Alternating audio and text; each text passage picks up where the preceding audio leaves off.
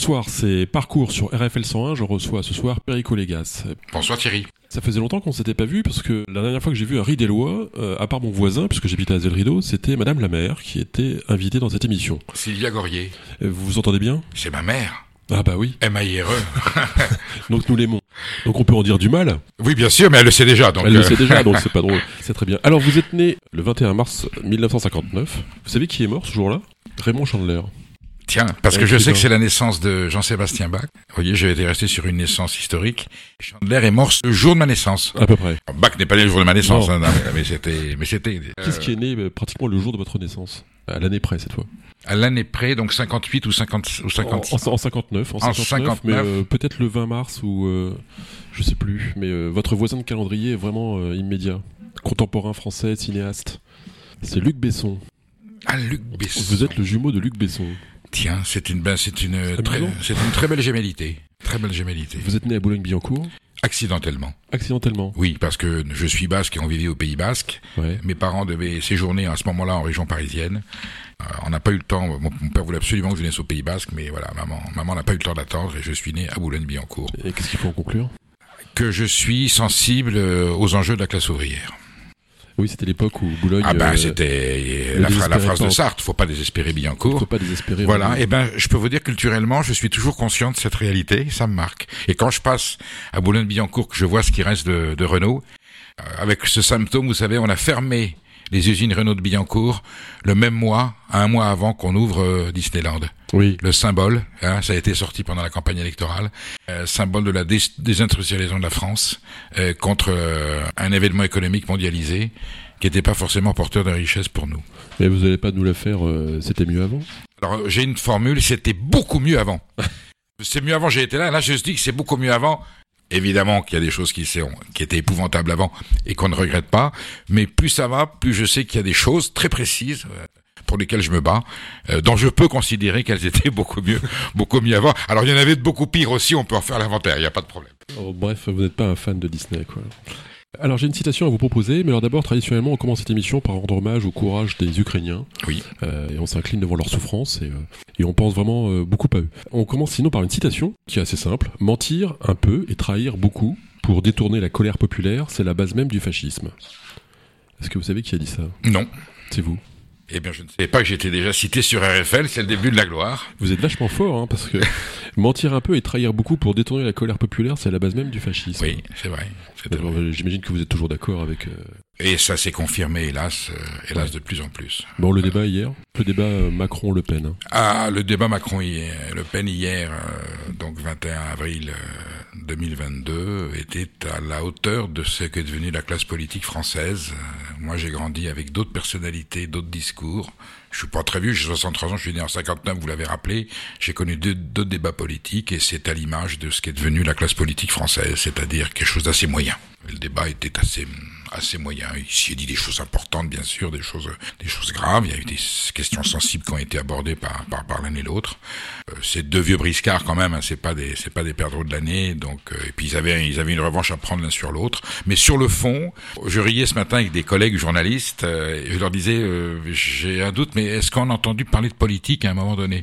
Et on n'a pas vraiment entendu parler de politique au- sens de grands projets politiques pour le pays tel que peut le porter un candidat à la présidence de la République. On n'était pas tout à fait dans, dans cette teneur-là. Pour le reste, euh, j'ai entendu parler de banqueroute, j'ai entendu parler de banque russe, et puis euh, j'ai j'ai compris à un moment donné que le pouvoir d'achat, euh, elle était plus, plus compétente dans le pouvoir d'achat. C'est vous qui avez trouvé ça Oui. Je peux la garder pour Oui, oui, oui, oui. Euh, vous avez des frères et sœurs? J'ai euh, trois, trois demi-sœurs. Quatre demi-sœurs, une, une, une nous a quittés. Voilà. Donc le berceau de la famille est toujours le Pays Basque. Alors le berceau de la famille est, et le Pays Basque. et le Pays Basque le restera toujours. Et même si je suis bien enraciné en, en Touraine sur les bords de l'Indre, où, où je construis plusieurs formes de vie, euh, une vie locale, une vie, une vie terrestre, une vie familiale, culturelle, aujourd'hui une vie électorale et politique. euh, je suis comme les vieux juifs l'an prochain à Jérusalem. Peut-être que j'irai mourir euh, au Pays Basque. Bon, j'ai peut-être un petit peu de marge encore d'ici là. Mais je suis content d'être un Basque d'origine, citoyen de la République française très impliqué, et ma racine tourangelle aujourd'hui me, fait vivre à, à tous les points de vue. Je suis très très attaché à cette double identité basco-tourangelle. Alors c'est une dimension qu'on va dire euh, française mais européenne, avec deux formes de culture, deux formes de sensibilité, deux histoires territoriales, très complémentaires, très différentes. Hein. Je me souviens mes maîtres, mes maîtres tourangeaux, je pense à Jacques Fusé, quand je, vous savez, je suis un petit peu emporté quelquefois, j'ai un peu grande gueule. Il me dit, Péricot, là, tu nous fais du piment d'Espelette. Ici, on est beurre blanc. Faut y aller, faut y aller, faut y aller plus doucement. Faut dire les choses plus calmement. Tu arriveras de la même façon. Voilà. Et donc là, voilà, cette, cette nonchalance, ce nonchaloir du, que Charles d'Orléans euh, évoquait en regardant la Loire. La nonchalance, le nonchaloir. C'est, c'est tout à fait le nonchaloir. Et alors que bon, il y a un peu plus de fougue ailleurs. Et c'est vrai que la Touraine, euh, m'a calmé. Euh, j'ai toujours eu un tempérament un petit peu fougueux, un peu, un peu précipité, un peu impulsif comme ça. Bon, ça fait partie de ma personnalité. Vous êtes un révolté? Plus facilement un indigné qu'un qu'un révolté. Euh, oui, mais on se révolte, on se révolte. On a toujours l'occasion de se révolter quand l'occasion. C'est plus l'indignation qui me porte comme l'a défini Badiou dans son livre, plus l'indignation contre des choses qu'on voit, qu'on peut pas admettre. Et ça m'indigne plus que ça ne me révolte, parce que je me rends compte aujourd'hui que les, les révoltes ne mènent pas à grand-chose, alors que les indignations permettent plus facilement de fédérer des détresses et des espoirs qu'une révolte proprement dite. On a vu les, les Gilets jaunes, c'était une vraie révolte, elle a signifié, elle a témoigné d'une immense souffrance dans ce pays, une vraie souffrance en plus. J'ai eu beaucoup de respect et j'ai beaucoup de respect pour les Gilets jaunes, même s'il y a pu avoir ensuite des dérives, euh, des outrances ou des excès. Pour moi, euh, qui aime l'histoire, je me souviens des jacqueries que j'apprenais. C'est une vraie jacquerie, c'est une partie du peuple français qui est en souffrance, qui l'a exprimé à sa façon, au début très correctement et j'allais dire très cohéremment. Euh, ensuite, et je me dis que ça c'est une révolte et je vois qu'elle n'a pas finalement elle n'a pas abouti. Est-ce que c'était pas une indignation aussi Alors, c'était une révolte qui provenait d'un cumul d'indignation sur plusieurs années. Bien sûr, avant la révolte, il y a toujours l'indignation. Mais il faut qu'il y ait une indignation qui soit justifiée avant que la révolte soit légitime. Je me demande si avant ces révoltes, il n'y a pas la complexité. Complexité euh, de ne pas bien comprendre ce qui se passe, complexité de se sentir dépossédé. Donc le sentiment d'injustice. Alors sentiment d'injustice et d'irrespect entendu dans, dans, les gilets jaunes, on ne représente plus rien, on ne nous écoute pas, on nous écoute pas, nous comptons pour du beurre, alors qu'on est des citoyens qui participent à, la vie de ce pays. On, a tous créé, euh, voilà, on a eu nos boulot, on est artisans, voilà, on est employés, et on pèse plus rien. On pèse plus rien, et surtout, alors, on parlait tout à l'heure, Thierry, de c'était mieux avant. Pour eux, c'est très clair que financièrement et socialement, c'était un petit peu mieux avant quand même, et que, que la mondialisation euh, dont on nous avait dit que c'était une forme de bonheur futur autour de la planète, ces gens-là, la, mondialisation, ils l'ont payé, et quand on leur explique, oui, mais grâce à vous, euh, l'Indien et le Chinois mangent tous les jours à sa faim, ils vous disent, c'est bien gentil, mais j'ai l'impression que ceux qui sont très au-dessus de l'échelle, les tout premiers de cordée, eux, non seulement ils ont rien payé, mais ils ont encaissé de l'argent. Et finalement, la facture, elle, est, elle est payée par nous. Ça donne ce que l'on voit aujourd'hui autour de la problématique du pouvoir d'achat. On suppose que si on trouve pas vite une solution, quel que soit le gagnant du 22 avril et, et, de la suite qui y aura de législative, si on trouve pas une solution pour euh, rassurer vite au moins rassurer cette partie de la population, les gilets jaunes ne pourraient être qu'un petit galop d'essai, une petite répétition avant un chaos qui serait beaucoup plus douloureux et beaucoup plus fracturant. Bon, je peux dire me cacher chez vous? Oui, bien sûr. Parce que c'est une tradition basque. Euh. Oui, alors moi j'ai vécu avec des réfugiés, j'ai grandi avec des réfugiés militants de de ETA, hein, on dit en, ETA en France, c'est ETA, Euskadita Askatasuna. Alors ceux-là étaient ceux du temps de la dictature franquiste. C'était vraiment des résistants. Parce que votre père était très investi dans Mon père est, un, est, le fondateur du mouvement autonomiste au Pays Basque, au Pays Basque français, au Pays Basque Nord, parce qu'il était lui-même très lié à, au mouvement, au mouvement nationaliste basque du Sud. Les gens de sa famille étaient impliqués pendant la guerre civile aux côtés des, des nationalistes basques, étaient alliés aux républicains, aux anarchistes, aux communistes. ils ont la répression hein. franquiste. Ah oui, mm. c'était plutôt un mouvement conservateur catholiques, le, mouvement séparatiste basque, nationaliste basque de la guerre civile, mais comme ils étaient avant tout démocrates, ils sont restés fidèles à une république très anticléricale qui, les détestait un petit peu, alors que logiquement ils auraient pu aller du côté du franquisme. Mais comme les franquistes disaient pas de nationalité, pas d'autonomie, l'unité de l'Espagne absolue, une forme de jacobinisme fascisant, les, les Basques sont allés du côté de la République et l'ont payé très très cher plus cher que les autres, puisque les franquistes considéraient, en plus c'était des traites, comme ils étaient de droite et catholiques, ils auraient dû venir avec, ils auraient dû suivre l'insurrection, et ils sont restés fidèles à, aux valeurs de la République. Et mon père a été, euh, a grandi là-dedans, et il a fondé euh, au Pays Basque, dans, cette petite partie des Pyrénées-Atlantiques, Basse-Pyrénées, il a créé le premier mouvement autonomiste basse. Donc j'ai cette conscience identitaire. Est-ce qu'elle est qu'elle est ne vous enferme pas finalement dans ce paradoxe de, du jacobinisme et du régionalisme? Je suis en conflit. Pour les gens qui me connaissent pas, on pourrait me dire, mais tu es classé un peu dans la sensibilité dite souverainiste en France. Or, le souverainisme français est jacobin. Et moi, je dis non.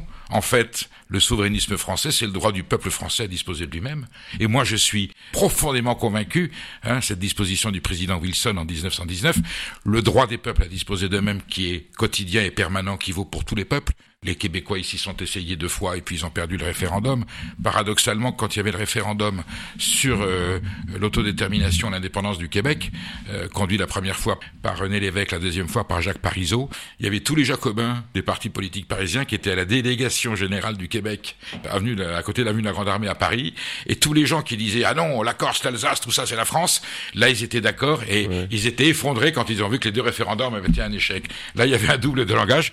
J'ai vu Chevènement, j'ai vu alors on était d'accord pour disloquer le Canada, pour que la France soutienne la liberté du Québec, appelé par le général de Gaulle euh, lors de son voyage à Montréal en 1967, phrase formidable, vive le Québec, vive le Québec libre. Mais de Gaulle, il le pensait et il a d'ailleurs, il l'a appliqué. Il a donné l'indépendance à d'autres possessions, d'autres colonies françaises. Et, mais par contre, quand il s'agit d'appliquer les mêmes principes que l'on veut bien donner au Québec canadien, quand il s'agit de les donner à la Corse, Pays Basque ou à la Bretagne, alors là, c'est tout de suite de la sédition, du séparatisme, du nationalisme ethnique, voire de la xénophobie. Je nage là-dedans. je suis pour la souveraineté du peuple français dans une Union européenne cohérente et respectueuse des nations, et je suis pour le droit du peuple basque à disposer de lui-même, si tant est qu'il l'exprime démocratiquement par le suffrage universel, sans passer évidemment par aucune action violente et encore moins du terrorisme.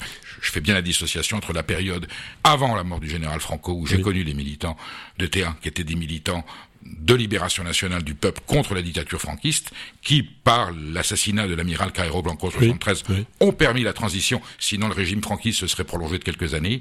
Et, aujourd'hui, la classe politique et la société espagnole font pas la distinction entre États d'avant 1977 et ceux d'après, qui étaient pour moi, et souvent c'était les mêmes, je les ai connus.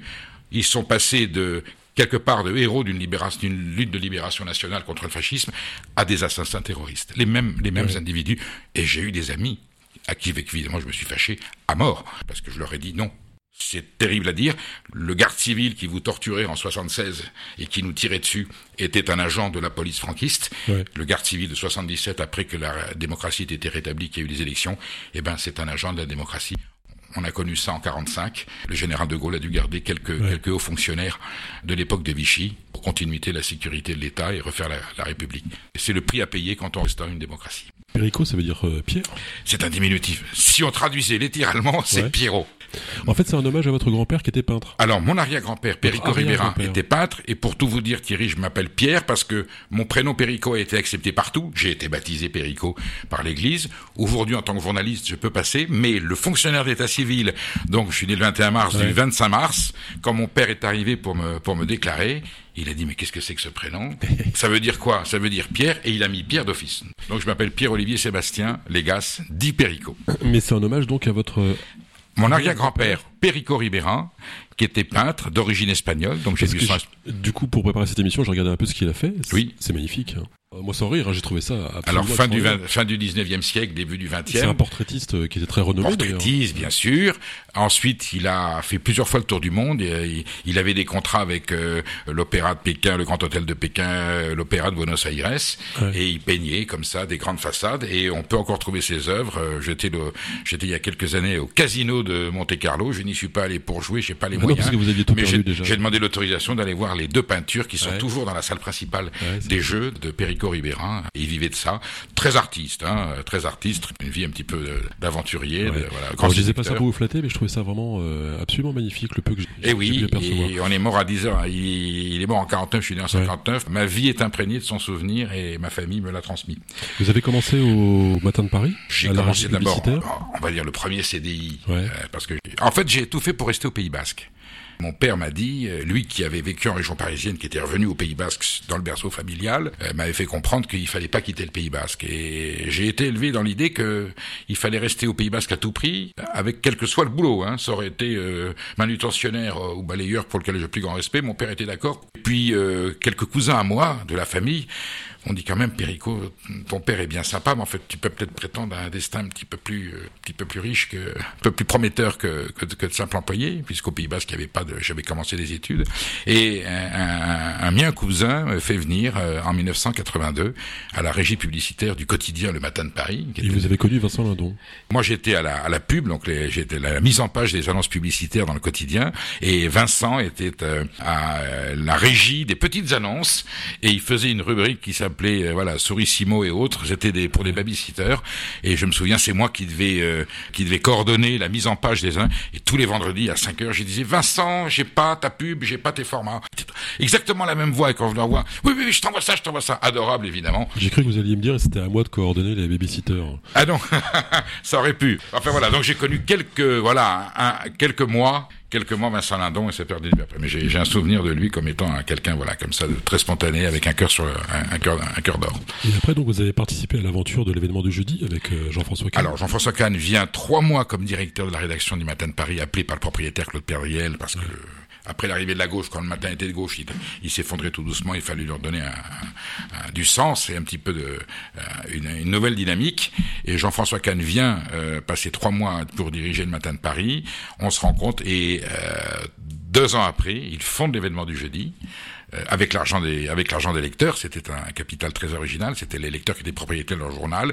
Et quelques temps après, il développe une entité qui s'appelait le Club de l'événement, dont la vocation était justement, comme il n'y avait pas de dividendes pour les actionnaires propriétaires, il y avait le Club de l'événement du jeudi qui leur proposait des activités culturelles, touristiques. Et j'ai participé euh, à la création du Club de l'événement du jeudi. Et puis, comme j'étais vraiment très très très très porté sur les questions alimentaires, euh, de gastronomie, de vin, et c'est Jean-François Kahn qui m'a dit écoute, euh, je pense que tu es vraiment mordu et passionné, tu vas quitter le club et tu vas commencer à nous faire quelques articles dans la rubrique gastro de l'événement du jeudi. Donc je me suis inscrit au, CFPJ, j'ai fait ma formation de journaliste tout en commençant à écrire, et puis de fil en aiguille, je suis devenu le chef de la rubrique euh, gastronomie et vin. Savoir vivre. Savoir et ensuite rédacteur en chef de la rubrique savoir vivre, c'est-à-dire toute la toute la fin du journal. C'est la classe hein, d'être rédacteur en chef de savoir vivre oui. en France. Euh. Quelque part, ça fait de vous le maître, euh, enfin pardon, l'arbitre des élégances, quoi.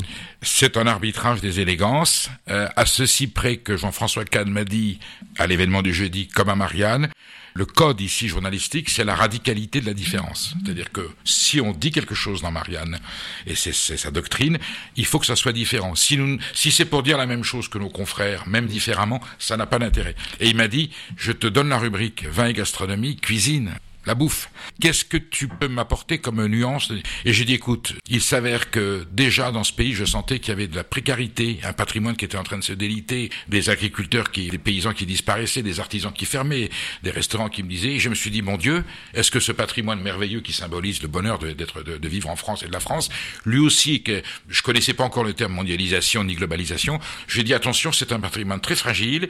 Il y a des choses qui disparaissent petit à petit. Disons à nos lecteurs que quand on est consommateur soucions-nous toujours de préserver la pérennité de ce patrimoine. Je veux que le, que le consommateur, que le gastronome devienne militant et qu'on consomme d'abord des produits qui font du bien à nos paysans, à nos paysages, à notre géographie, à notre économie, des produits français, l'artisanat français, la cuisine française. Un, propos déjà qui était un peu, un peu souverainiste, patriotique. On m'a même dit à un moment donné, c'est limite maurassien parce que j'ai un tel culte de la paysannerie, de la campagne et de la ruralité. Je crois aux traditions françaises anciennes, je crois aux provinces françaises. Je ne dis jamais Indre-et-Loire, mais je dis, je, dis, je dis, toujours Touraine. Je dis jamais Indre et Cher, sauf quand j'en ai besoin pour des raisons politiques. Je dis toujours le Berry, je dis toujours le Blaisois, je parle de la Sologne. En Normandie, j'ai de la chance, c'est toujours la Normandie. Mais pour moi, l'identité française, elle est celle qu'elle était le 14 juillet 1790, la fête de la Fédération. C'est justement la fédération de toutes ces cultures françaises, ces provinces anciennes qui doivent constituer la, qui doivent constituer la nation, d'abord en monarchie constitutionnelle, puis ça va devenir la République. Je regrette l'épisode jacobin où on dit on va jeter le bain de l'ancien régime avec le bébé des différentes identités françaises et normalement des langues régionales et des, et des patois. Ce qui me surprend chez vous, c'est que finalement, euh, vous êtes euh, un homme à mille vies. Enfin, vous avez fait, vous avez fait un nombre de choses considérables, ce qui fait que je vais pas lire toutes mes notes parce que ce serait trop fastidieux. Il y a, plein de trucs, télévision, radio, France Inter. Mais pour faire de grands chapitres, en fait, vous êtes connu évidemment pour être euh, un des papes de la gastronomie française, en tout cas de son compte rendu euh, dans sa réalité, mais aussi pour être un homme politique, mais aussi pour être un intellectuel. Euh, ça ne s'oppose pas, c'est-à-dire que quand vous êtes gastronome et homme politique, finalement, vous défendez la même chose. Alors, c'est la finalité de mon propos. j'ai fait de la rubrique gastronomique de, l'événement du Gédu et de Marianne une tribune politique. C'est-à-dire que j'ai politisé le débat jusqu'à aboutir au titre de mon émission sur Public Sénat auquel je ne peux plus participer à cause de ma mission électorale, hein, c'est normal, il y aurait un conflit d'intérêt. Manger, c'est voter. Donc aujourd'hui, mon, mon discours, il est clair. Un acte alimentaire est un acte politique. Tout acte de consommation aujourd'hui est un acte politique, un acte environnemental et social, sur la façon comment on s'habille, en quoi on roule, comment on voyage. On sait qu'on a des impacts aujourd'hui sur la nature, sur l'environnement, sur l'équilibre planétaire. Moi, je suis spécialisé dans les questions alimentaires. Eh bien, le contenu de notre assiette, quel que soit le consommateur, quels que soient nos moyens, le contenu de notre assiette, ce que nous allons ingurgiter pour nous nourrir, eh bien, il y a un impact sur sur l'environnement, sur l'économie. Voilà. Est-ce que est-ce que ce produit avec lequel je vais que je vais préparer, et même si c'est au restaurant, est-ce que ce produit nourrit le producteur qui, l'a fait? Est-ce que le paysan en vit? Est-ce que le marin-pêcheur en vit? Est-ce que l'éleveur en vit? Est-ce que c'est un produit qui préserve la nature et la terre? Est-ce que ça, fera du bien à mes enfants? Est-ce que quand je l'ingurgite moi-même avec ce que j'aime et mes amis, est-ce qu'il fait du bien à mon organisme ou est-ce qu'il y a des toxines? Et, ensuite, ensuite, est-ce que ça profite à l'économie de mon pays et à l'économie de mon continent et de l'Europe? C'est un tout. Donc, manger aujourd'hui est un acte réellement politique et je considère que vu l'état de dépossession dans lequel sont les citoyennes et les citoyens de ce pays et de ce continent, les individus ne pèsent plus rien. Les grands enjeux planétaires, économiques, les GAFAM, ce qui se passe à Wall Street, c'est pas nous ici, petits consommateurs d'Indre-et-Loire, qui allons peser. Par contre, nous avons tous les 70 millions de Français et, les 400 millions d'Européens, chaque fois qu'on va dans un commerce ou qu'on va dans un, dans un, dans un endroit où on se nourrit et qu'on fait un choix alimentaire, eh bien, on vote si on veut continuer à se nourrir en grande surface qu'avec des aliments industriels importés de l'autre bout du monde, qui alourdissent le bilan carbone de notre pays, qui ne payent pas les gens qui, travaillent pour nous les donner, qui enrichissent que des, que des lobbies et, et que des trusts, eh bien, on va au chaos. Par contre, si on prend conscience, et ça peut être pour un produit de première nécessité, très bon marché, si on se renseigne juste pour savoir d'où ça vient, comment c'est fait, où ça va, est-ce que ça fait du bien, eh bien, même si c'est que deux fois sur les 14 repas de la semaine, il y a des gens qui peuvent pas le faire plus que deux fois, a même certains qui peuvent peut-être pas le faire du tout, et puis il y a ceux qui peuvent le faire sur les 14 repas, eh bien que chacun s'empare de ce moyen, de ce levier, pour peser sur le type de consommation alimentaire que l'on fait, et l'impact sur la planète et sur l'humanité peut être gigantesque. Mais quand on y réfléchit, c'est quand même dingue que le fait de manger soit un marqueur social. Alors c'est un marqueur, et je vais au-delà, Thierry, je dis marqueur social, bien sûr, car on consomme en façon de ses moyens, de sa culture, je parle d'un marqueur politique. Pour moi, la fourchette est un bulletin de vote. Quand on fait 70 millions par euh, trois repas par 365 jours, ça fait 72 milliards d'actes alimentaires par an en France. 72 milliards. Si 25% de ces 72 milliards d'actes alimentaires qui sont des actes économiques, il y a un achat, il y a un investissement, on fait fonctionner un système, si 25% sont conscients de l'impact que ça peut avoir, et si 25%, c'est-à-dire les gens qui en ont les moyens, régulièrement disent je fais attention à ce que je mets dans mon assiette, parce que je sais qu'il y a un impact, je vous assure qu'on bouleverse toutes les donnes. On, bouleverse les donnes économiques parce qu'il y a des gens, du coup, il y a plein de réseaux, plein de filières économiques qui vont pouvoir s'enrichir. L'agriculture française les vivra tout à fait différemment. Et il y aura ensuite, par effet de ruissellement, si je peux m'exprimer ainsi, des conséquences économiques et sociales. Déjà, bien manger, euh, on se voit, on se bat pour que dans les cantines scolaires, il y ait de bons aliments on fait des classes du goût pour apprendre aux enfants de demain, qui seront les consommateurs de demain, à se nourrir de façon cohérente, équilibrée, respectueuse de l'environnement. Moi, je vous dis, le contenu d'assiette, c'est un programme politique absolument formidable. Il est à la portée de tout le monde. Et un simple journaliste comme moi, sans avoir besoin de fonder un parti, peut pas faire passer le message par des médias tels que le vôtre. Voilà. Et, ça, c'est mon quotidien. Vous savez cuisiner? Je sais préparer à manger je laisse la cuisine à mes copains cuisiniers parce que, chacun a son métier. Qu'est-ce que, vous savez bien faire Alors mon bonheur, je suis très content parce qu'on me pose jamais la question. Mon bonheur, c'est d'abord. je dis, ils vont peut-être m'inviter à déjeuner un jour. ah mais quand vous voulez, vous êtes tous invités et s'il y a des auditeurs qui veulent venir, il n'y a pas de problème. Mais mon bonheur, c'est d'abord l'acte d'achat. Ah c'est d'aller, c'est d'aller sur le marché. La Touraine, l'Indre-et-Loire, euh, la Val-de-Loire en compte quelques-uns. C'est d'aller sur le marché, voir chez le producteur. Alors là, moi, acheter ma volaille chez l'éleveur ou les œufs ou le fromage directement, aller voir l'homme, la femme euh, qui s'est donné du mal pour pour produire ça, pour élaborer ce fromage, pour élever cette volaille ou cette vache même ou le fromage aller voir les, paysans, les producteurs, aller à la riche chercher des légumes, et puis déjà voir, rencontrer les gens qui ont élaboré, qui ont cultivé, qui ont élevé, voir le paysage d'où ça vient, parce que je suis formé par Jacques Puiset et que Un plat, un produit, il vous raconte le paysage d'où il vient, ce qu'on appelle en d'autres termes l'appellation d'origine. C'est le nom que l'on donne à un produit qui a une origine et qui doit vous la restituer dans l'assiette. Quand on goûte un vin, quand on déguste un fromage, je ferme les yeux. Si vraiment il est conforme à l'endroit d'où il vient, il doit me dire le paysage dans lequel il est né. Faire de la cuisine, c'est de prendre ce produit et de le restituer dans sa justesse, dans sa vérité, dans son authenticité dans le respect de son origine. Je veux que, que la volaille, si c'est un, une volaille, un poulet de racan, une géline, qu'elle ait le goût de, de géline à, l'endroit. Et bien entendu, elle aura le fromage de Sainte-Maure qui a un goût d'un fromage de Sainte-Maure, qui est le paysage de la Touraine avec le lait de la chèvre tel que je le vois, et arrosé évidemment par du Vouvray, du Bourgueil ou du Chinon, qui doit avoir lui aussi la gueule de l'endroit où il est né et les tripes de bonhomme qu'il a fait. Donc moi, l'acte culinaire, quand je prépare à manger aux gens que j'aime et que je partage dans la convivialité autour de la table, je leur restitue d'abord un paysage. Avant de faire une recette compliquée pour démontrer mes talents de cuisinier avec des, des sophistications, des accords sensoriels, des arômes. Ça, je m'en fous. Je m'en fous. Ça, je laisse ça à mes copains cuisiniers qui font ça mieux que moi. Mais moi, avoir le bonheur d'aller chercher un produit, de le restituer, de le préparer dans l'assiette, de le faire cuire, respecter ce qu'il est, respecter le travail de la femme et de l'homme qui se sont donné du mal pour nous donner un produit aussi génial, que ce soit une carotte, que ce soit un poisson, que ce soit une volaille, eh bien, mon bonheur quand je fais la cuisine, c'est de restituer tous ces paramètres sensoriels et culturels aux gens avec qui je partage le repas autour de la table. Mais alors, Légas, on a évoqué le côté social de la gastronomie et le, côté politique, vous l'avez dit clairement. Mais il y a aussi d'autres aspects, je trouve, par rapport à ce que vous avez fait. Il y a notamment, bah, ça se voit tout de suite en vous parlant, un aspect intellectuel. D'ailleurs, vous avez fait l'université du goût. Oui, avec, avec, avec Michel Onfray avait créé donc l'université populaire du goût qui faisait suite à son université populaire de philosophie. Il est un peu insupportable ce type-là, non? C'est un caractère. Hein, hein? Mais Michel, euh, qui est un ami et quelqu'un euh, J'allais dire c'est un ça fait partie. Non mais c'est un monstre. c'est un monstre voilà de, de, de, de, génie, de culture, sa capacité d'écriture.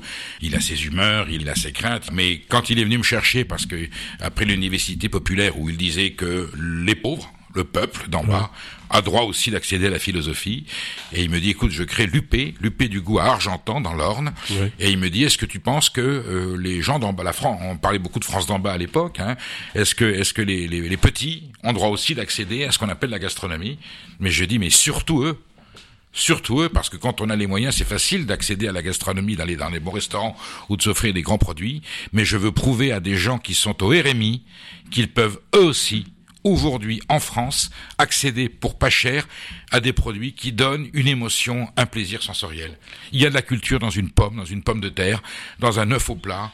Euh, si l'œuf vient d'une poule et si la pomme de terre a été cultivée dans un champ, elle coûte une omelette aux pommes de terre euh, de Touraine avec des poules de Touraine et une patate de Touraine. Je peux vous dire que ça coûte pas cher, c'est facile à faire et ça donne du bonheur gustatif et sensoriel aux revenus les plus modestes. Et d'ailleurs dire qu'il y a de la culture dans ces produits, c'est justement une, une ambiguïté assez parlante. Et il y en a beaucoup. Parce que au, sens propre. Et il y a de l'amour, il y a de la culture. Alors culture, agriculture, ben voilà. Hein, voilà. on est bien d'accord. La culture de la terre, agriculture. Et puis il y a il y a la passion et l'amour que que les éleveurs de poules et que les producteurs de voilà les producteurs de patates ont mis pour que eux ils sont très fiers d'avoir euh, d'avoir euh, obtenu ce résultat. Et ce qui est terrible, c'est que ils sont jamais récompensés un metteur en scène, un écrivain, il va voir le succès de son livre. Dans une émission littéraire où il verra au Festival de Cannes son film récompensé.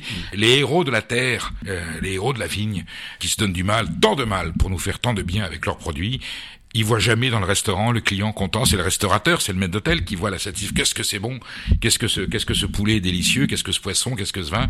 Eux ne voient jamais. Donc moi j'essaie de faire de dire aux gens Pensez quand vous dégustez quelque chose de sublime, bien entendu, il y a l'artisan cuisinier qui a transformé le produit, il y a le serveur qui vous l'a amené dans l'assiette, euh, voilà, il y a toutes les, toutes les étapes, le transformateur, l'artisan, le charcutier, le boucher, voilà. Pensez euh, à ces femmes et à ces hommes, euh, voilà, qui dans leur champ, qui dans leur, qui dans leur bateau, qui dans leur campagne, qui dans leur verger, qui dans leur vigne, se sont donné du mal et ont mis tout leur amour, toute leur passion pour que nous ayons dans l'assiette et dans le verre des produits qui nous donnent de l'émotion. Et donc vous êtes également le président des trophées de l'agroécologie en remplacement d'Eric Orsena Alors, en... C'est un de vos amis aussi, j'imagine.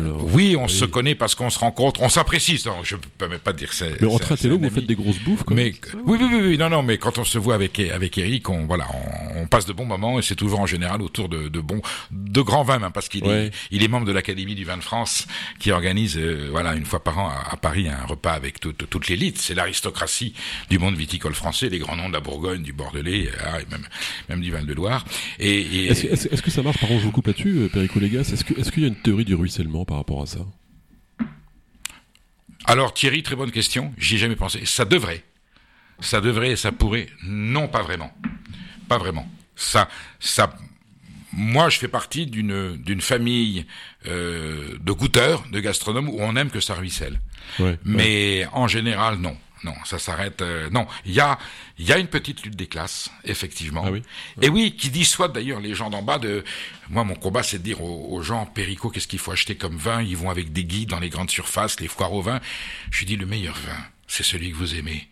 Et s'il coûte 4,90 euros, eh ben, c'est un grand cru. C'est tout.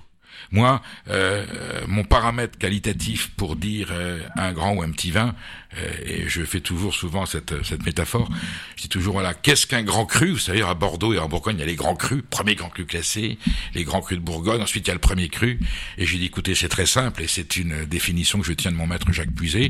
Le premier cru, c'est quoi la définition? Je fais toujours l'accent anglais, Perico, c'est compliqué, les appellations en France, c'est quoi un premier cru?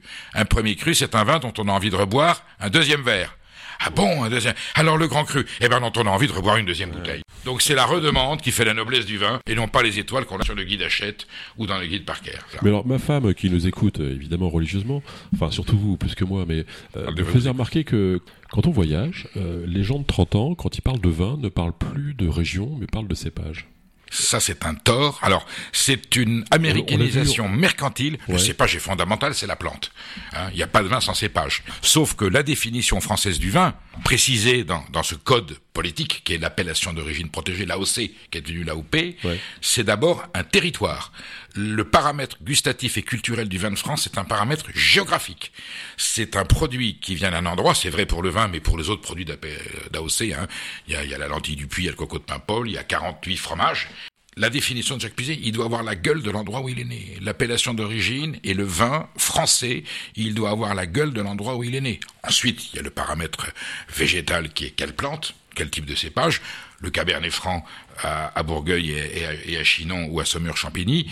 Le cépage chenin, euh, Pinot de Loire à Montlouis ou à Vouvray, fondamental. On peut pas mettre du Cabernet Franc à, à Vouvray et planter du chenin à Saumur-Champigny, ça n'irait pas. Donc le paramètre végétal est important, mais le résultat final, c'est la synthèse entre la plante, donc le cépage, le nom du raisin, l'endroit où il a été Oui. planté, donc la géographie, la géologie, l'air, très important, le paysage, la lumière, l'air qui a versé cette appellation, et ensuite la main de l'homme qui a transformé la grappe de raisin en vin.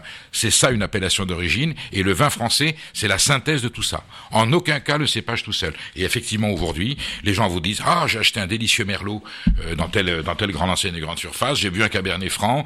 Alors, il y a que les Alsaciens qui ont gardé Ah ouais, le ouais. nom du cépage comme définition de leur appellation d'origine. Riesling et Vostraminer, euh, voilà, euh, Pinot Gris ou voilà. Alors ça c'est une particularité qui est alsacienne. Mais en France, on boit du Bourgogne, du Bordeaux, du Chinon, du Saint-Julien. Ouais, mais du coup, euh, la France perd des parts de marché dans le monde, non? Au détriment des vins chiliens alors je vais vous dire, australiens c'est ou- pas grave. Oui. C'est pas grave. Les vins français se vendent très très bien. Ils ont eu le tort souvent d'ailleurs d'essayer de copier. On a des vins de cépage. Pourquoi? Parce qu'on on s'est dit tiens les vins du Nouveau Monde ont un grand succès commercial, ils prennent le paramètre du nom de cépage à mettre sur l'étiquette. Ça existe en France de vins de cépage, mais ça veut rien dire. Sauvignon. Moi, si je dis Sauvignon, il y a des Sauvignons merveilleux euh, à Sancerre, à Pouilly-Fumé. On en a aussi dans les Touraines Sauvignon. Euh, J'ai des amis partout en Loire-et-Cher qui cultivent des Sauvignons. Mais jamais ça leur viendrait à l'idée de mettre Sauvignon sur l'éti- sur l'étiquette de vin. C'est précisé à un moment donné, mais euh, ils parlent évidemment de leur vin, de, de en Sologne. En avril 2016, vous avez publié un table citoyen. Oui, C'était pour échapper à la malbouffe, et puis euh, c'est un appel aussi pour le sursaut alimentaire émancipateur de systèmes qui aliènent le consommateur. C'était un pamphlet. D'ailleurs, je, je, je l'ai écrit en même temps que j'ai été, euh, j'ai été nommé par Stéphane Le Foll, ministre de l'Agriculture, qui m'a nommé au- à la présidence de- des trophées de, de l'agroécologie, qui consiste tout simplement à récompenser les agriculteurs qui concilient agronomie et économie. C'est-à-dire prouver qu'on peut, dans une agriculture durable, la rendre rentable et développer une agriculture euh, à visage humain qui, malgré tout, permet d'enrichir les... Et là, je me suis dit, tiens, il y a un vrai enjeu. Mais est-ce qu'il n'y a pas trop de normes? Est-ce qu'il n'y a pas trop de lois qui protègent la démocratie? Est-ce qu'il n'y a pas trop de normes qui protègent la qualité? Si. Mais Par exemple, je, là, je vous la fais simple en lisant euh, quelques lignes du site de Gaspard Koenig qui s'appelle Oui. Simple, justement, Oui, que vous avez peut-être en, euh, tout à fait. Non, non, mais quelque part. je, je m'y réfère. Je m'y réfère. Euh, le gars raconte tout simplement qu'il a fait un tour de France à cheval parce que c'est le seul moyen qu'on a pour ne pas être réglementé euh, pour circuler Oui. et qu'il croise quelqu'un, une dame qui fait à la fois le métier de paysanne et le métier d'aubergiste. chambre des métiers et chambre du Oui. commerce. Oui. Deux TVA différentes, des réglementations partout. 20% de son temps n'est que de la réglementation et remplir des papiers pour euh, les impôts, l'URSSAF, la CPM, etc. Ces gens-là passent leur vie à remplir ce qu'on appelle le CERFA, vous connaissez, Voilà. ce formulaire euh, de l'État avec des copies roses de, de toutes les couleurs. On est effectivement aujourd'hui, alors que c'est bien de réglementer, c'est c'est bien de codifier, c'est bien d'établir des règles du jeu pour protéger la qualité contre la mauvaise qualité, pour protéger le consommateur, la fameuse DGCCRF, hein, Direction Générale de la Répression des Fraudes. hein. Et aujourd'hui, cet organisme-là manque terriblement de fonctionnaires et d'agents. Et du coup, dès que vous relâchez la pression et dès que vous faites abaisser la réglementation, eh bien, le naturel revient au galop et, et les gens qui produisent et qui vendent, les industriels, se remettent à frauder et à tricher parce qu'il n'y a plus de gendarmes, il n'y a plus de radars. Trop de radars, c'est infernal. Si on les retire, euh, c'est une mortalité routière qui va exploser. En termes de consommation, il faut une juste et opportune réglementation qui intervienne au moment où elle le doit. Alors, on est dans, un pays, effectivement, euh, très administratif, avec des fonctionnaires très compétents, qui ont besoin d'exister. Et il est vrai qu'il y a des situations, Koenig les, les dénonce bien, les tourne en dérision. Et, et Thierry, je vous avoue que, je, autour de moi, des agriculteurs, des vignerons, des restaurateurs, qui me disent, je- ah non, mais ils passent leur week-end quand ils en ont Et là, tous m'ont dit, euh, la seule chose qui nous a soulagés dans le confinement de 2020, c'est que pendant deux mois, on a pu mettre au clair cinq ou six ans de problèmes administratifs, de problèmes justement de, de réglementation, de, de, de formules, de taxes et autres, de mise à jour, de mise aux normes. C'était effrayant. Donc là, effectivement, alors à chaque majorité, vous savez, il y a toujours un, un simplificateur administratif que le président de la République désigne pour la simplification. Voilà. Et vous connaissez le, la, je ne sais plus qui, qui l'avait dit, je crois que c'était Pierre Dac, qui disait, allez, c'est terminé, maintenant. Il y en a ras-le-bas de toutes ces archives. Vous me foutez tout ça à la poubelle et on fait, vous me faites une, une photocopie de chacun. Ce qui rejoint celle de Clémenceau qui est la France est un pays merveilleux où, où on sème des impôts, il épouse des fonctionnaires. Postes fonctionnaires. Ben, vous voyez, c'était déjà le cas en, en 1907 quand il a dit ça. La grande question c'est de, a été de savoir comment on fait du, du consommateur un citoyen et de comment articuler les deux.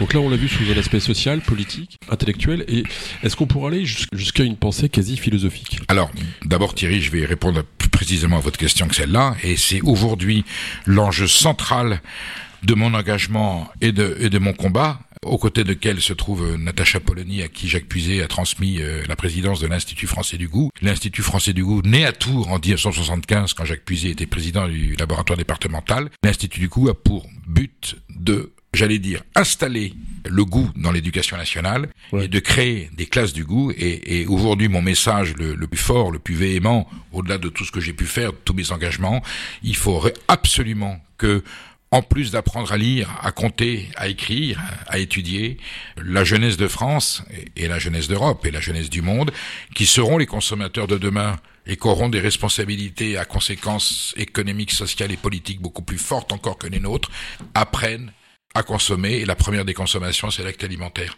Il ne s'agit pas d'en faire des gastronomes ou des cuisiniers, attendons-nous bien. hein. Il s'agit de leur apprendre à consommer. Qu'est-ce qu'un produit? Qu'est-ce qu'une pomme de terre? Qu'est-ce qu'un qu'est-ce qu'un verre de lait? Qu'est-ce qu'un morceau de pain? Le matin, dans votre tartine, vous avez du beurre, vous avez du pain. D'où ça vient? Comment c'est fait? Comment le choisir? Vous avez la liberté de le choisir, de savoir si c'est un beurre qui vient de tel endroit. Vous pouvez prendre que des produits industriels. Aujourd'hui, on peut commencer le repas de la journée, qui est le petit déjeuner, avec que des mensonges faux beurre, faux sucre, faux chocolat, faux lait. Et donc le gamin, il arrive à l'école, il a introduit dans son organisme que des produits qui disent des mensonges. Comment a voulu que ça se passe bien? Est-ce qu'on peut avoir tout simplement une vraie tartine de, de vrai pain du boulanger avec euh, avec du beurre, euh, même si c'est du beurre industriel, et puis du vrai lait, et puis un vrai café ou un vrai chocolat, confiture peut-être faite à la maison par par maman ou achetée dans un commerce. Ça coûte pas très cher un petit déjeuner français normal. Et déjà le gamin, bah il arrive à l'école, ce qu'il a ingurgité, c'est déjà des produits qui qui racontent une vérité, qui racontent un paysage. Eh bien, si on peut apprendre à l'école des classes du goût qui existent, hein, qui ont été plusieurs fois expérimentées, jamais un gouvernement n'a décidé d'aller jusqu'au bout. Il y a eu des académies qui ont fait des expériences, Jacques Puiset a porté le projet. Il y a aujourd'hui, ça existe. Celle qui est vraiment la fondatrice, vous pourrez l'inviter un jour, elle habite Tours, elle s'appelle Dominique Montou, c'est la première prof. Ouais. Donc elle, elle forme des profs pour former. Demain, si on veut s'en sortir, bien sûr, il faut réapprendre à lire, à écrire, à compter, et il faut apprendre à consommer, et il faut apprendre à, à se nourrir de façon juste, équilibrée, propre et saine, pour que la planète que l'on laissera à, à nos enfants et que nos enfants laisseront au leur soit toujours le, le coin de paradis qu'on essaie de qu'on essaie de reconstituer. Vous voyez, il y a du pain sur la planche pour, pour l'utilisation. Et vous connaissez euh, Archestrate, un monsieur qui s'appelle euh, un grec euh, du siècle de Périclès, qui, qui, qui a écrit un poème perdu, Oui. et qui est la C'est quoi en fait C'est la première définition de la gastronomie C'est la première définition, je dirais même, de l'acte alimentaire dans sa sensorialité. C'est d'ailleurs le nom que le grand cuisinier Alain Sindras avait donné à son restaurant ah, dans les années 70, rue de Varennes, l'Archestrate, qui est devenu l'arpège euh, d'un autre grand cuisinier qui s'appelle Alain Passard. Et Archestrate est, avant Bria Savarin, euh, avant, avant Grimaud de la Reynière, j'allais dire le premier narrateur euh, de l'acte de la culture alimentaire chez, chez les Grecs, qui avait tout compris. Hein. Parce que là, on parle d'un poème perdu. Oui. enfin, moi, je trouve ça assez, assez, merveilleux, en fait, que ça se base sur un poème perdu. Perdu. C'est quand même magnifique. Oui, euh, mais euh, est-ce que notre destin finalement et nos rêves ne sont pas faits de, de poèmes perdus? Est-ce que, est-ce que nos plus bons combats ne sont pas ceux qui tendent à retrouver euh, les poèmes perdus, voire, à les composer nous-mêmes? C'est, formidable. De Vous avez un paradis perdu? J'ai un paradis perdu. Chaque jour qui passe est, est un paradis perdu, puisque bon, je suis très heureux de vivre dans ce pays, euh, malgré les détresses que je vois et, les dégradations que je constate à tous les échelons de la société. J'ai un paradis perdu qui est celui de mon enfance. Vous voyez, je suis né en 59 et aujourd'hui, je peux raconter à, mes gamins qui ont 10, 8, 14 ans que j'ai connu vous voyez ce que pouvait être l'Indre-et-Loire, la Touraine dans les années 60 quand j'avais 5 ou 6 ans. Et aujourd'hui, je sais que c'était la fin, je vais pas dire du Moyen Âge, mais je voyais dans des fermes des gens qui étaient euh, mmh. qui vivaient comme on vivait au 19e siècle. Hein, vous vous souvenez le vélo, la, la tunique bleue, euh, euh, le béret, la gitane papier maïs éteinte collée à la dent, des gens qui vivaient très chichement. Moi, j'ai j'ai connu partout le, le puits euh, au milieu de, de, la cour de ferme pour aller chercher l'eau, la feuillée à la place des toilettes si c'était pas sur le fumier. Là où je vivais euh, au Pérou, on avait euh, une étable avec des vaches et je voyais les gens venir avec les, mmh. les bidons en aluminium. J'en ai racheté d'ailleurs, je les ai. Et on allait chercher le lait. Je voyais la, la fermière traire le lait. Et donc tout ça, c'était hier matin pour moi. Alors est-ce que c'était un paradis perdu? Ces gens vivaient dans une certaine précarité. Il y avait, il y avait une régression sociale. Hein. On va pas rentrer dans le détail, mais il y avait évidemment, on entend aujourd'hui des problèmes sur le, euh, un petit peu l'abus euh, des enfants. Il y avait un petit peu d'inceste. Il y avait tout tout un tas de phénomènes sociaux que le progrès social a, a évacué. Il, il, existe encore, ce problème. Et, et, il existe encore, et souvent dans des sphères euh, sociales où on n'imagine pas qu'il y ait. Et la pauvre, la pauvre Église catholique, qui était, qui, justement, qui était là pour combattre ça, c'est elle qui est la plus exposée. C'est quand même le paradoxe. Et, et, on a souvent aussi dans la classe politique euh, des républicains qui sont des fraudeurs fiscaux et qui, les yeux dans les yeux, vous jurent que, vous jurent qu'ils ont jamais, euh, qu'ils ont jamais fraudé. Donc ça, ça, ça continue. Mais pour moi, cette époque-là, par rapport à ce qu'était l'environnement, par rapport à ce qu'étaient les paysages, ce qu'étaient les relations sociales euh, dans un hameau, dans un village. Oui, sans tomber dans une nostalgie réactionnaire et rétrograde. Mmh. Oui, oui, j'ai du paradis perdu dans un coin de ma mémoire et, et je vous avoue que je cours toujours derrière, une espèce de, de fantasme, de mythe. Et il y a des endroits où, en Touraine, quand je suis là, je regarde et je dis, c'était pareil, ce que je vois là était tel qu'il était il y, a, il y a 55 ou 60 ans quand j'étais tout petit garçon. Alors vous m'avez un peu spoilé tout à l'heure ce que je voulais développer à propos de quelqu'un qui était maire, député, écrivain, voyageur, lui aussi de belles prestances, gastronome et philosophe. Bria Savard. Bria Savard. C'était le patron, lui, non? C'est le fondateur. C'est le fondateur du discours. C'est le concepteur.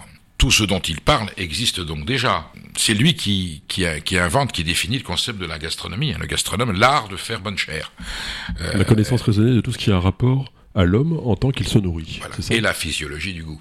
La physiologie du goût, d'accord. Jacques Puiset n'est qu'un continuateur, puisque lui, Jacques Puiset met en place la sensorialité, c'est-à-dire qu'il n'y a pas la sensualité. La sensorialité, c'est nos cinq sens qui nous révèlent l'univers dans lequel nous sommes et qui nous permet d'appréhender l'univers et, et, et, de donner un sens à notre acte alimentaire.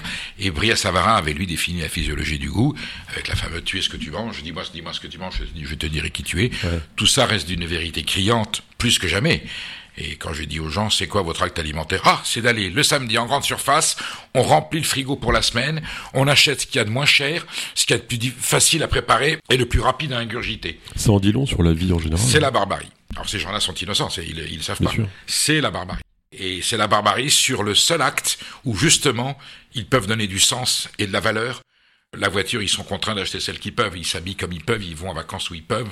C'est lié à leur pouvoir d'achat l'acte alimentaire aussi, je dis pas que tout est gratuit, mais je dis que c'est là où on peut le plus modifier et inverser cette tendance de soumission au système néolibéral, cette soumission au marché qui nous dicte notre comportement. Et aujourd'hui, si notre démocratie française est un petit peu abîmée, s'il y a une précarité démocratique, c'est dû justement à ce système économique qui entame notre libre arbitre et qui ne nous laisse pas disposer des, des moyens dont on a besoin librement. Il faut passer par des critères économiques. Et eh bien le seul, c'est le contenu de l'assiette, je l'ai dit tout à l'heure, c'est là où on est encore le, plus libre. Et quand je vois des gens qui ont cette capacité et qui me disent je vais en grande surface, je me débarrasse en fait de cet aliment. je m'en débarrasse parce que faut le faire. Donc ces gens-là en fait quoi, ils, remplissent leur organisme comme on remplit un réservoir de voiture pour rouler. Alors ils achètent des choses qui ont de la couleur, qui ont du goût. Tout ça est artificiel et puis ils s'en satisfont. Ils passent à côté, ils passent à côté du bonheur. Et je dis toujours, allez au McDo une fois, une, fois oui. Euh, mes enfants, quand un jour un de mes amis leur demandait euh, cet été, euh, ils étaient à table, ils étaient pas ça, j'avais rouspété un petit peu. Quand papa se fâche, c'est quoi la punition dont il vous menace Il dit qu'il va nous amener au McDo. Alors les autres enfants évidemment étaient traumatisés à l'idée que ce soit une punition. Mais il faut aller. Et moi je passe ma vie euh, aller dans les grandes surfaces, goûter des produits qui sont pas bons parce que critiquer pour pouvoir accuser, pour pouvoir dénoncer, je suis obligé de vérifier ce qu'il y a de bon et ce qu'il y a de mauvais dans le dans le, panel alimentaire euh, disponible dans ce pays. Alors on va parler en quelques mots de votre de vos engagements politiques, euh, c'est un peu compliqué, hein, parce que vous avez déclaré être de gauche, vous étiez sur une liste avec votre ami Marc Fesneau parce qu'il était venu vous chercher. Euh, vous n'avez pas forcément apprécié la philosophie euh, du ruissellement tel que vous l'avez exprimé tout à l'heure, et vous n'êtes pas forcément un adepte de la République en marche. Vous avez voté du Pont-Aignan? Alors, j'ai appelé à voter du Il y avait un truc qui passait pas. Ce et je suis toujours, euh, je suis toujours sur les mêmes valeurs bah. que celles que j'ai défendues avec euh, avec Dupont-Aignan, qui sont toujours d'actualité, qui sont à peu près dans tous les partis. Défense de la notion de laïcité, de république, de patriotisme, ouais, l'école laïque. Ensuite, lui, il est allé euh, se marier avec avec Madame Le Pen en 2017, mais ça fait longtemps. Mais moi, en 2017, dans le paysage politique de l'époque, je considérais qu'il était le dernier vrai gaulliste, j'allais dire doctrinaire. Le gaullisme originel, c'est terrible d'ailleurs de considérer que c'est lui qui le porte. Il a été pas mal copié ensuite. Hein. Le Rassemblement national lui a pris quelques éléments de langage. Ils ont beaucoup évolué. Zemmour l'a carrément pillé. Le pauvre Dupont-Aignan, c'est le cocu de l'histoire. C'est lui qui a porté tous les projets, c'est lui qui met. Il a jamais dépassé allez 3-4%. Il a été pillé. Les autres ont fait des scores absolument avec d'autres d'autres paramètres polémiques. Pour moi, euh, Dupont-Aignan, c'est le, c'est le dernier porteur du message du général de Gaulle, celui derrière court tout le monde. Je trouve ça c'est génial de voir que le fondateur du Front National à l'époque, enfin ce truc-là a été fait par des gens qui voulaient euh, buter le général de Gaulle. Alors le, les, les, fondateurs du... Ils sont quand même gonflés, quoi, entre L'entourage de Jean-Marie Le Pen des années 60, c'est l'OAS, c'est des gens qui, pour lesquels le général de Gaulle était l'horreur absolue.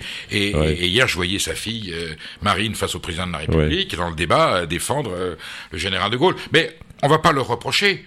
Alors moi, je vais vous dire, je vais être très trivial un con ou un salaud qui fait un bon chemin vers le bon sens. Il y sera beaucoup pardonné. Ah, non, non, alors moi je tends la main. Ah non, quelqu'un qui se repent, qui dit voilà, ben, je me suis planté, j'ai évolué, j'ai compris, j'ai changé. Je crois. Moi, je suis plutôt, euh, je suis plutôt confiant, euh, je suis plutôt naïf. Et quand quelqu'un dit ben j'ai fait mon chemin de Damas, j'ai évolué, si je peux penser qu'il est sincère, je lui tends la main, je l'accompagne. Quand Marc Fesneau, dignitaire du MoDem, vient me chercher l'an dernier sur un enjeu, je dis bien attention, je ne rentre pas dans la majorité présidentielle, je ne soutiendrai pas Macron. Non, non, non, on vient sur un enjeu régional. Si, si je peux le rejoindre, c'est bien strictement sur un enjeu régional, qui était de se dire que si on gagnait les élections régionales, si, si notre liste avait la majorité au conseil régional, eh bien moi je me faisais fort de, de mettre en place euh, un programme qui rapprochait les agriculteurs euh, du consommateur et surtout, mon cheval de bataille était ce dont je vous ai parlé tout à l'heure, c'était que tous les, puisque les lycées dépendent de la région, que tous les restaurants scolaires des lycées essaient de se fournir à 100% en produits provenant de la région ou en tout cas de France, mais en tout cas de la région, dans chaque département si possible. Hein, J'en ai discuté avec Jean-Gérard Pommier qui essaie de faire la même chose avec euh, avec Grand Boeuf et, et, et, François Bonneau quand on s'est vu, quand on s'est parlé, il m'a dit écoute Péricot, c'est aussi notre objectif. Et aujourd'hui dans le programme de restauration scolaire de la majorité de gauche au Conseil régional Centre-Val de Loire, eh bien euh, le projet de faire en sorte que 100% euh, des produits frais locaux euh, entrant dans la composition des repas des cantines de lycée proviennent de la région. Donc c'est pas ma famille politique qui l'a fait, mais cette idée a été menée à, est portée pour l'instant. On, est loin du compte. Hein. Donc là-dessus, euh, j'ai aucun problème. Et, moi, je suis profondément républicain quand quelqu'un dont je ne partage pas les opinions, voire un adversaire, viens me voir parce que je suis chrétien de culture. Je, ne sais pas s'il existe un être suprême ou un Dieu. Euh, je sais que, euh, en gros, les valeurs de l'Évangile, c'est un projet formidable, et j'essaie de les appliquer autant que faire se peut. Si, j'en fais un demi pour cent, c'est déjà, c'est déjà un miracle, et je me fous de savoir s'il y a une récompense. C'est ça ce que je dis aux chrétiens. Je dis êtes marrant, vous les chrétiens et les catholiques, vous savez qu'il y a une récompense à la fin si vous êtes. Moi, je m'en fous. Alors, c'est le pari de Pascal. Hein bah, s'il n'y a pas de Dieu, bah, on aura fait du bien sur la terre gratuitement pour notre prochain. On aura essayé de partager ce qu'on a. Et puis, si en plus il y a un concours et un jury qui à la fin vous dit, bah, vous avez une médaille, formidable. Moi, j'ai pas besoin de la médaille. Et Pourtant, le corps du Christ, ça va bah, bien avec. Euh, alors, on va revenir à la symbolique de pourquoi le corps du Christ, pourquoi le pain, le pain et le vin. Et, donc, quand Marc Fesneau, qui est au modem, et me dit, est-ce qu'on peut faire un bout de chemin ensemble sur des valeurs qui nous rapprochent et ce projet de, de produits de la région pour la restauration scolaire, je lui dis, bien sûr, j'y suis allé tout de suite. Il s'en est pris plein la gueule de ses, de ses amis politiques et je me suis fait lyncher par les miens. Voilà. Et, il a dit une phrase euh, ici aux médias, aux médias Tourangeau et du Val-de-Loire. Je l'assume, il m'assume. Il assume ouais. Perico j'assume Marc Fesneau. Mais c'est marrant qu'une une grande gueule, si je puis me permettre, euh, euh, s'intéresse à la gastronomie. Une grande gueule qui s'intéresse à la gastronomie, mais attention, ça dépend quel type de grande gueule. Parce moi, que... je, moi, je suis pas spécialement lacanien de formation, enfin, vous trouvez pas ça étonnant quand même? Vous avez raison, normalement c'est une fine gueule qui devrait... Ah, oui. Alors est-ce qu'on peut être fine grande gueule ah, oui, ou grande fine oui, gueule oui, oui. Alors j'aime bien ouvrir ma gueule, euh, comme on dit souvent pour raconter des conneries, parce qu'il faut être très modeste, on dit pas toujours que des choses intelligentes, et puis je l'aime bien l'ouvrir pour y déverser subtilement euh, un verre de Vouvray, un verre de Chinon, quelques rondelles de fromage de Sainte-Maure, et, et voilà, 200-300 grammes de rillettes de... Je vais pas citer l'artisan ouais. ou, ou d'andouillette. Voilà, le patrimoine alimentaire tourangeau me fait souvent ouvrir ma gueule en grand euh, pour de très bonnes raisons. Mais justement, ces, ces patrimoines gastronomiques, en fait, euh, finalement, quand un pays envahit un autre pays, une des premières choses qu'il prend, c'est sa gastronomie, finalement, non? Je vais l'inverser. L'intégration pour moi, quand je dis à des gens sur le débat, hier il y avait l'assimilation, l'intégration, le voile, pas le voile, est-ce qu'ils viennent, est-ce que c'est le grand remplacement, euh, est-ce qu'ils est qu'ils viennent pour prendre notre place, est-ce que ça sera colombé les deux mosquées dans, oh, dans 20 ans, voilà, toutes, toutes, toutes ces angoisses. Moi j'ai dit c'est pas compliqué, on va se mettre à table. On va se ouais. mettre à table, on va commencer par un couscous. Mais vous êtes, vous êtes vachement catho en fait. Hein. Je suis chrétien. Oui, ah oui, oui, je suis chrétien. Alors, je suis catho parce que dans ma famille, il y a eu des, des évêques, des archevêques. Voilà, on est marqué. Mon père était profondément athée, anticlérical. Et ouais. Il a eu un, rejet de, de, sa culture familiale. Et moi, je suis, depuis très longtemps, euh, j'ai eu des tentations euh, chez les... J'ai été élevé par les jésuites. Ah oui, vous aussi. J'ai eu des tentations de séminaire quand j'étais très jeune. Vous étiez où? J'étais au Pays Basque. J'étais au ouais. Pays Basque. Et au berceau, de, les jésuites sont, sont, sont nés Saint-Ignace de Loyola. De Loyola. Un de mes fils, d'ailleurs, porte le prénom basque d'Eneco. Il s'appelait Eneco de Loyola. Les Espagnols ont mis Ignacio, mais c'est Ignace, c'est Eneco. Euh, extraordinaire parce qu'ils sont aussi les fondateurs de, de l'ETA, les jésuites. Ouais. Ils ont fait le calcul que s'ils donnaient leur vie à Dieu, peut-être que Dieu donnerait la liberté au peuple basque. Vous voyez le, le genre d'équation assez hasardeuse. Mais non, non, je suis marqué par les valeurs chrétiennes. Et aujourd'hui, plus je vais, je me dis que de tous les programmes politiques que j'ai lus, celui de l'Évangile, il, il, était très audacieux, très exigeant. Mmh pas si mal que ça et qu'on pouvait se retrouver autour de la table. en plus, il y a un avantage, c'est qu'il y a un rituel quand on est, quand on respecte les évangiles, c'est qu'il y a un, un, moment qui s'appelle la scène, hein, oui. la, la, cena. En espagnol, on dit le dîner, c'est la, la scène, et puis la messe, la messe, la missa, c'est la table. Et puis bon, on partage le pain et le vin. Alors, il manque que le fromage. Je suis sûr qu'ils se sont plantés. Je suis sûr qu'il y avait un morceau de fromage. Ça, ça où elle est la Trinité? Sinon, c'est la, c'est binaire. Et je vous jure que le jour de l'Eucharistie, le Christ a partagé le pain, il a partagé le vin, et je suis sûr qu'il y avait un bout de fromage, et vu Pour la géographie, c'était un fromage de brebis. Il y avait un petit peu de fromage de brebis. Voilà. Pour le Saint-Esprit, oui. Ça... Et le Saint-Esprit, à mon avis, c'est un morceau de fromage. D'ailleurs, quand je déguste un grand fromage, je peux vous dire que j'ai je, je, une certaine idée du Saint-Esprit. Si je vous emmène sur une île déserte, avec un livre, un film, une chanson, en fait, je vous emmène pas, hein, je vous laisse partir tout seul sur l'île déserte. Vous, vous êtes le bienvenu, vous pouvez passer euh, me voir de temps en temps si je suis vivant. Celle qui est au milieu de la Loire, où vous me laissez un petit peu de latitude pour ah, aller très un bien. peu plus loin. Ah, où vous voulez, où vous voulez.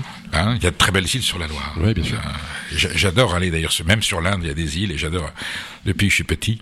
Euh, je me suis toujours posé cette question traumatisante et j'ai fait, j'ai pris, ma pris ma décision. Ça sera la cuisine japonaise. Je me dis, voyez la cuisine totalement minimaliste, le ouais. produit pour lui-même sans aucune influence culturelle, ni de préparation, ni de recette, manger le produit tel qu'il est, et c'est peut-être celle que j'ingurgiterai. Vous savez, vous emportez du caviar, au bout de huit jours, vous pouvez plus voir le caviar en pâture, que ce mmh. soit du foie gras ou autre, c'est horrible. Il faut surtout pas prendre ça. Il faut prendre des choses très simples, des fruits. Ouais, en musique. En musique, je prendrai, euh, j'ai droit à un musicien ou à un morceau de musique particulier. Je m'en vais avec Jean-Sébastien Bach euh, ou Schubert, le BWV 1052 qui me, qui me bouleverse toujours quand je l'écoute.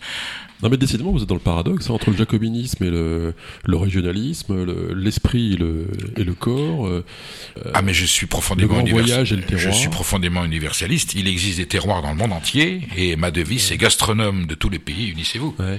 La sensorialité, elle est ce qui définit notre humanité, notre fraternité.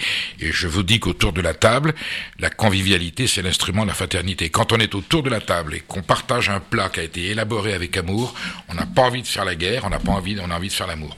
Euh, l'amour culturel, de partager l'époque où la famille française se réunissait au moins le soir autour de la table, que la mère de famille avait préparé un plat qui venait de produits qu'elle avait achetés, qui venait de chez les agriculteurs, et que d'abord on se rassemblait, ce plat qui était un plat d'amour, apaisait la sociologie.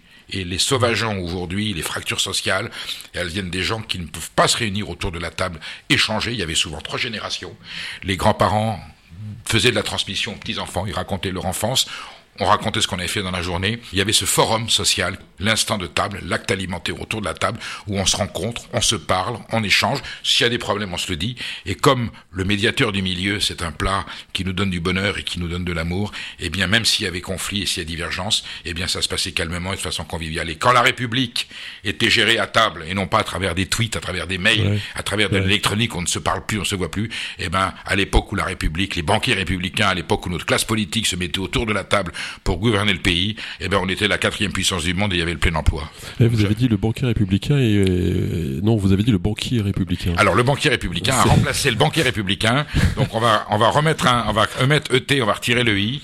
Et je peux vous dire que la République, quand elle si elle se remet à table, pas sous la table mais mais à table, euh, je pense que nos institutions et, ce que j'apprécie dans le président Macron, avec lequel je peux avoir beaucoup de divergences, c'est que c'est un garçon sensible à ses paramètres alimentaires et, et gustatifs et qu'il a eu le courage de dire euh, contre sa ministre de la Santé qu'il buvait du vin midi et soir.